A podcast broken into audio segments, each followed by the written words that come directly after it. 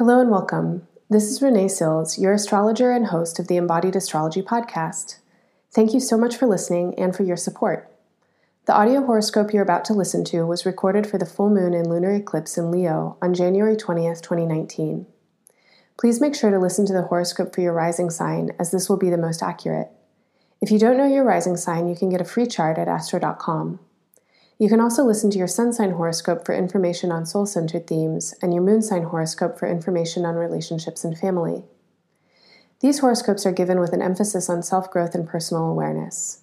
My hope is that they'll provide you with inspiration and support to live your life authentically, to build relationships that are deeply nourishing, to pursue work in the world that is fulfilling, and to recognize and live into the ways you uniquely can participate in shifting our collective consciousness towards greater compassion and healing for all beings and for the planet we share.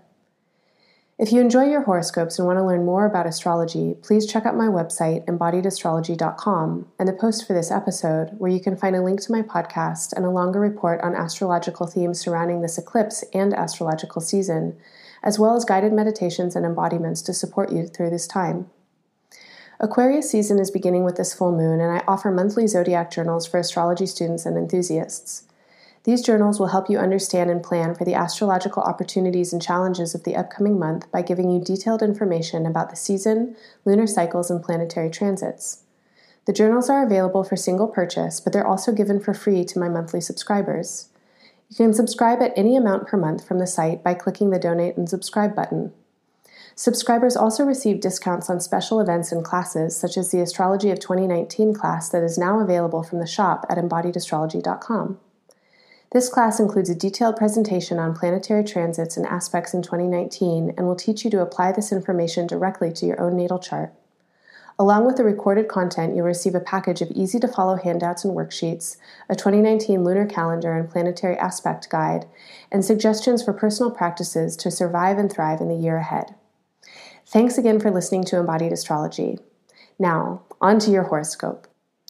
Well, hello, Virgo. Thank you so much for listening. Happy full moon and happy eclipse. So, this eclipse is the last in a series of eclipses that began back in August of 2016 in the podcast for um, this month, and that corresponds to this horoscope, I talk about this eclipse in greater detail. I give the span of dates, and uh, we'll look at more of the, the themes of the eclipse in general. Um, but for now, I just want to say that over the past two and a half years, the eclipses have been acting in the parts of your chart that would basically describe the balance between what is seen and what is unseen.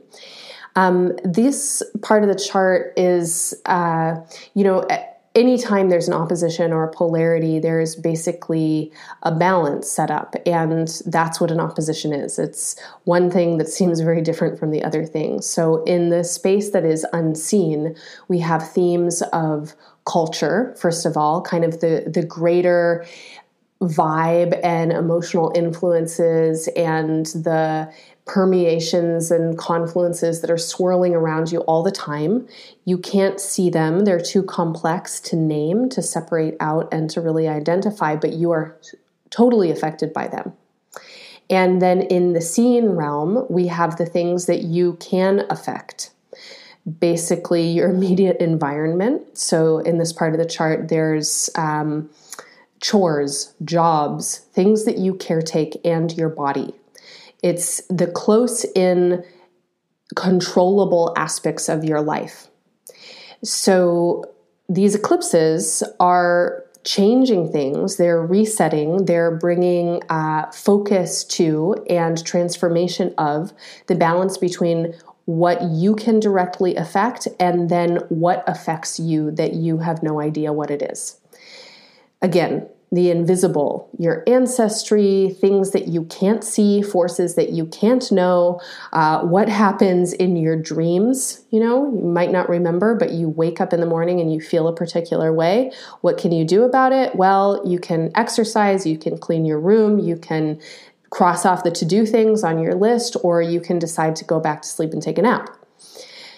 This is the balance that we're talking about with these eclipses. So, one of the biggest takeaways that I have for you is first of all, to get real with yourself about what you can or cannot control.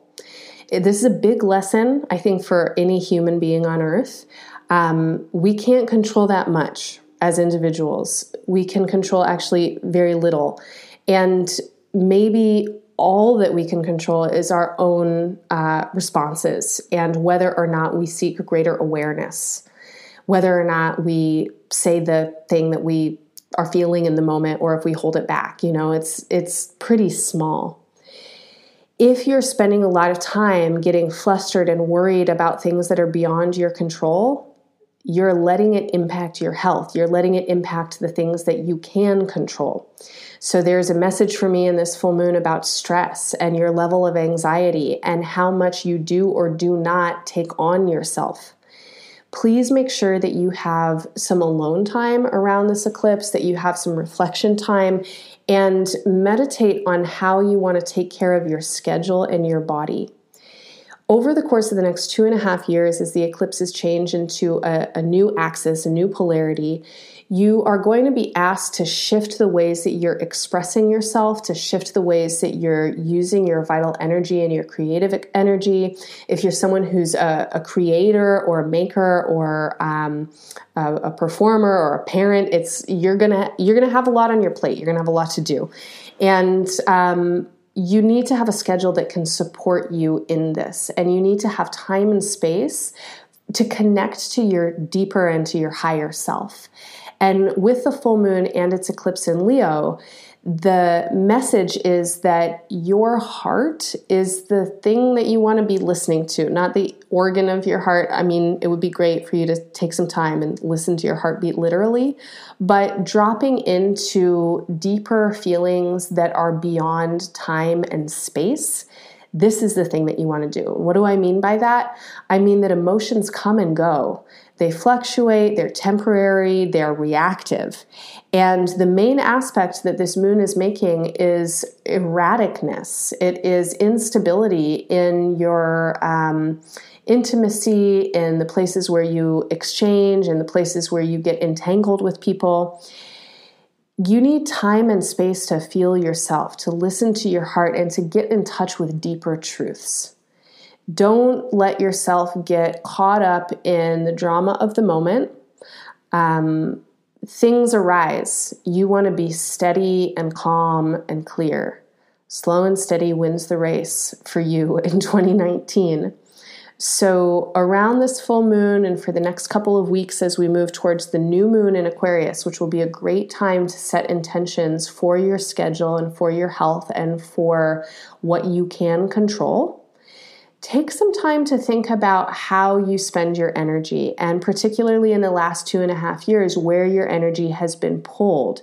And if you notice that your energy has been pulled quite a bit by what you can't control or by forces that feel erratic by your own emotional ups and downs, then set an intention that the next two and a half years you are going to meditate daily that you're going to practice sobriety in your communications, in your relationships, and in your perceptions. Um, again, the more space you can give yourself for reflection uh, and clarity, the better off you're going to be. That's my message for you for this full moon. If you want more information, please listen to the horoscopes for your moon and your rising sign. If this is your sun sign, you can listen to all three. Also, check out the podcast uh, on this full moon and eclipse. I'll talk more about it there, as well as Aquarius season, which begins on the day of the full moon. There's a guided meditation that is available to you as a resource for integrating and using this energy for its highest good. At embodiedastrology.com, you can also find affirmations for all 12 signs. These are written messages um, to really help you also receive this energy and to work with it through a mental state. Thank you so much for listening. Happy full moon and bye for now.